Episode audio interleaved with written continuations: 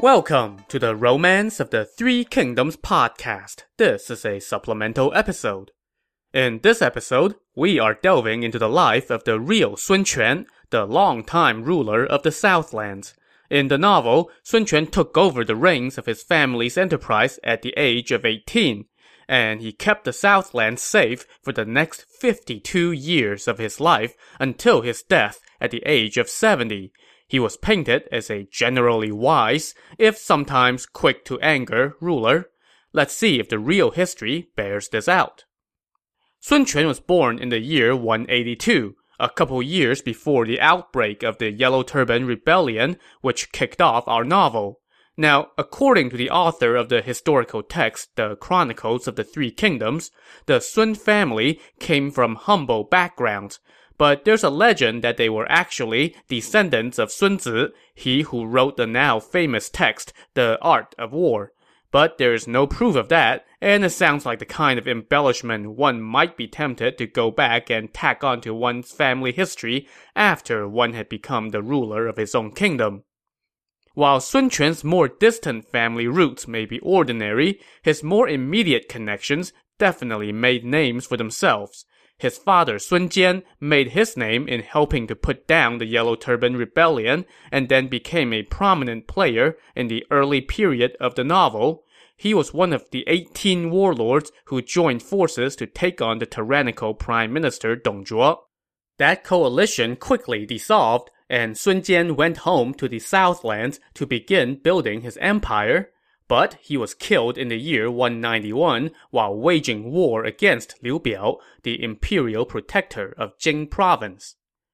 Four years after Sun Jian's death, his eldest son, Sun Ce, began his grand enterprise of carving out an empire in the Southlands.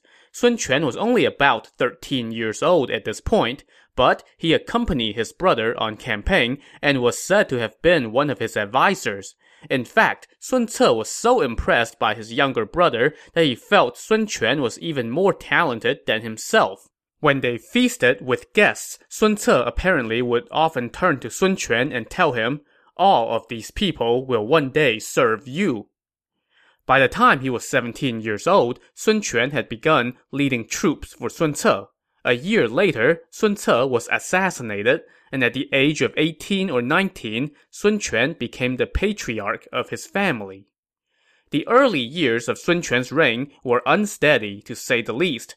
At that point, his domain consisted only of six districts, and after he came into power, five of those six districts fell into rebellion. Even members of his own clan were plotting against him. One of his cousins was in secret contact with Cao Cao. Another launched an attack on one of the districts, and several other officials also staged insurrections. But to his credit, Sun Quan faced them all down. After a series of battles over three or four years, he managed to pacify the districts and bring some stability to his reign. I think this was more or less glossed over in the novel, which made it seem like Sun Quan was inexperienced and relatively untested when he was facing Cao Cao's invasion at Red Cliff. But in reality, he had been fighting for his throne from the moment he sat down on it. One of the things that really helped Sun Quan was his penchant for bringing talented men into his administration. He certainly relied heavily on several key holdovers from his father and brother's regime, chief among them the advisor Zhang Zhao and the generals Zhou Yu and Cheng Pu. But Sun Quan also recruited quite a few other names that we have come to know quite well over the course of the novel, including the strategists Lu Su, Lu Xun, Zhuge Jin, and generals like Gan Ning and Xu Sheng. With all that talent at his disposal, Sun Quan went out avenging his father's death. After a couple false starts, he managed to kill the commander under Liu Biao who was responsible for his father's death in the year 208. Later that year, though, a much bigger threat loomed on the horizon. After Liu Biao died, Cao Cao marched south to gobble up Jing province and soon turned his sights on the southlands. Just like in the novel, most of Sun Quan's advisors were advocating submission, but Sun Quan, backed by Zhou Yu and Lu Su, opted to ally with Liu Bei and fight. That, of course, culminated with the Battle of Red Cliff, where Cao Cao was defeated and retreated back to the north. Now, in the novel, it seemed like everything that happened after the Battle of Red Cliff was all about Jing province and Liu Bei. But in reality, Sun Quan had a life outside of Liu Bei, thank you very much. A couple years after Red Cliff, he launched a southern campaign. Now, the novel makes it sound like the Southlands were as far south as the empire went, but to the south of the Southlands was Jiao province, which encompassed the present-day southeastern provinces of Guangdong and Guangxi. Sun Quan's southern campaign went smoothly, and within the year, his domain ran all the way to the southeastern coast of present-day China. Three years after that, in the year 213, Sun Quan had to turn his attention back to the north. Cao Cao was marching on the southlands again, so Sun Quan went to meet him. The two sides engaged in a month-long standoff without either side gaining the upper hand. It was during this stalemate that Cao Cao famously remarked, if you're going to have a son, he should be like Sun Quan. Which, coming from Cao Cao, was high praise indeed. Another interesting incident happened during the stalemate. One day, Sun Quan took a warship to sail across the river to scout Cao Cao's movements. But when he got near, his ship was showered with a barrage of arrows. So many arrows, in fact, that the ship started to tilt toward the side that was taking all the shots. Thinking quickly, Sun Quan had his men turn the ship around so that the other side was facing Cao Cao. Once that side took its share of arrows, the ship stood up straight again, and Sun Quan was able to sail back to safety. Now, if that sounds somewhat familiar, it's because the novel took this incident, dramatized it, and credited to Zhuge Liang in the fictional episode where Zhuge Liang used straw men tied to ships to borrow arrows from Cao Cao. So after the stalemate ended in a truce, things started to go sour between Sun Quan and Liu Bei. It played out more or less like in the novel. It really blew up in the year 219. That was when Sun Quan joined forces with Cao Cao and seized Jing province, killing Liu Bei's general Guan Yu in the process. So now that he's burned his bridge with Liu Bei, Sun Quan needed some backup, so he decided to ally himself with Cao Cao. In the year 221, when Cao Cao's son Cao Pi declared himself emperor and founded the kingdom of Wei, Sun Quan sent an envoy to request that he be allowed to become a vassal of Wei. Cao Pi agreed and granted Sun Quan the title of the king of Wu. In that same year, Liu Bei came seeking revenge for Guan Yu's death. But within a year, Sun Quan, thanks to the genius of Lu Xun, turned away his foe. But before he could breathe a sigh of relief, things were going south with the north. The kingdom of Wei demanded that Sun Quan send his crown prince to Wei as a hostage. When Sun Quan said no, Wei sent three armies to attack him. Pressed, Sun Quan now turned back to Liu Bei and said, My bad, can we be friends again? Fortunately for him, Liu Bei realized that he was in no position to actually reclaim Jing province, so he too was looking to mend fences. So, Shu and Wu were once again best buds. In the year 229, Sun Quan finally declared himself Emperor of Wu, officially forming the last of the three kingdoms. At that point, he had been running the family business for almost 30 years, and he was still just 47 years old but it seems like his career had more or less peaked. He didn't really conquer any more significant territory after this. He made some more incursions into the north, but they didn't really go anywhere. Maybe that's why the latter half of the novel seems to focus so much on things happening elsewhere, and the Southlands only popped up every so often with cameos to remind us that, hey, they're still around. Now, that's not to say that Sun Quan did not accomplish anything else of note. One of the things he did accomplish was to expand China's exploration of the seas. He sent out ships to make contacts with people of various islands in the South China Sea, marking the first recorded interaction between China and those islands. There's speculation that one of those islands was Taiwan. He also established a north-south trade route along the eastern coast of China. He did that to interact with the region of Liaodong, which lies in the northeastern corner of the empire. Remember in episode 136, we mentioned that Gongsun Yuan, the governor of that region, received an offer from Sun Quan to make him a king, but he decided to turn over Sun Quan's envoy to the kingdom of Wei instead. Before that happened, Sun Quan had established relations with Gongsun Yuan by sailing around the kingdom of Wei. That sea route would become an important trade route going forward.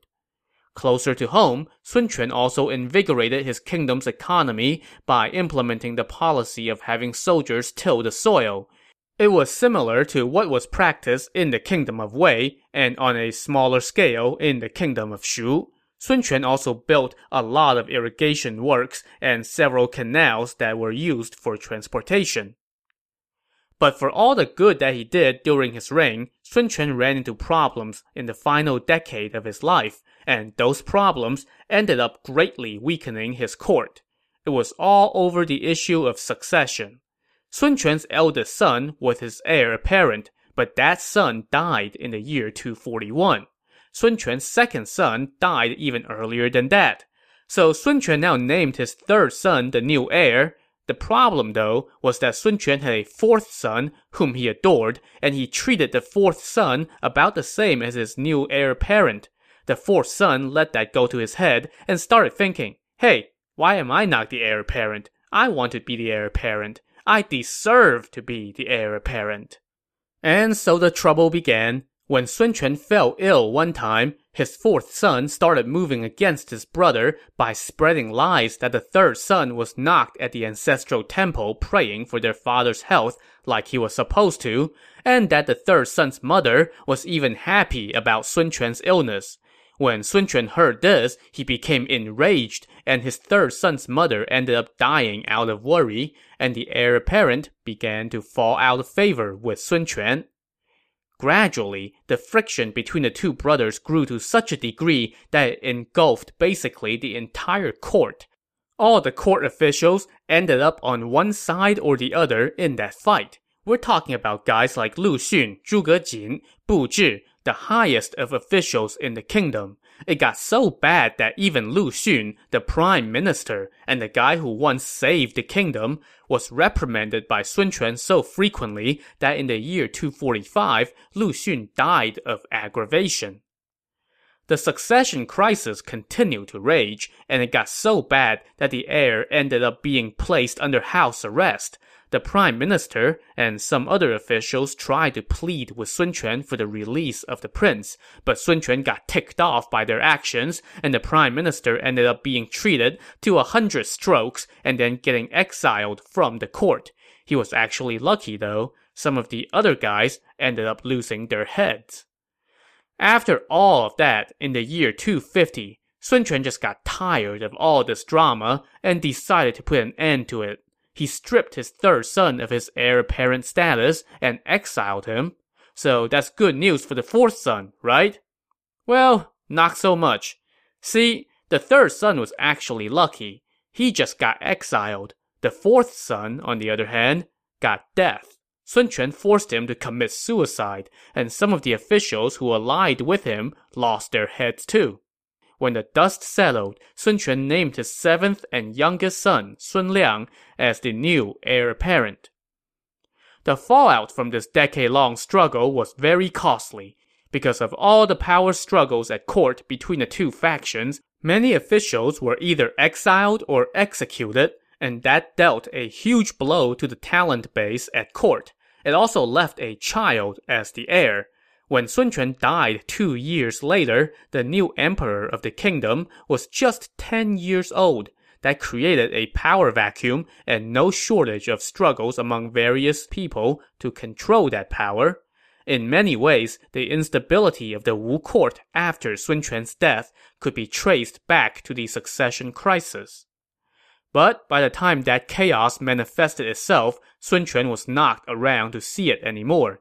He died in the year 252, ending a reign of 23 years as emperor of Wu. But of course, he was in charge of the Southlands for much longer than that. Remember that he took over the family enterprise in the year 200, so all in all, he ruled over the region for 52 years. And whether through diplomacy or war, he managed to keep his domain from being swallowed up by either Wei or Shu, making him truly one of the more remarkable characters in an era filled with remarkable characters.